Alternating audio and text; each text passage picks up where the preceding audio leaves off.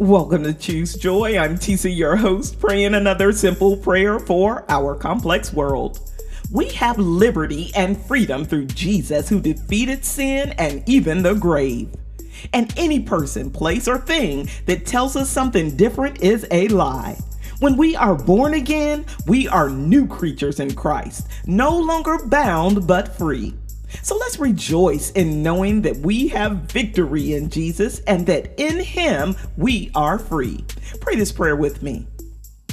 Father God, you are our peace. You, O oh Lord, are the source of our strength. And when life tries to tell us that we are weak, that we can't win against our circumstances, we say not so.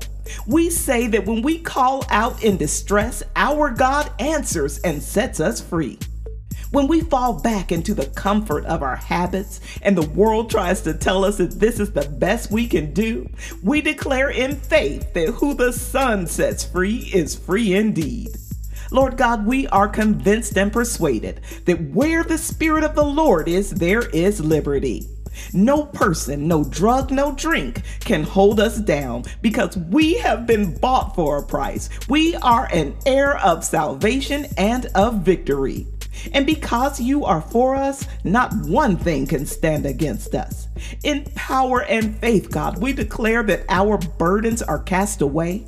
Every chain is broken, and all our opposers will utterly fail. Thank you, Lord. Thank you, O oh Lord, for being the lover of our soul. It's in the way making name of Jesus that we pray. Amen. Thank you so much for praying with me here today at Choose Joy with Tisa. I don't know what thing is trying to steal your attention or your time away from the Lord, what is trying to bind you up, but I do know that there is not one thing that can separate you from His love.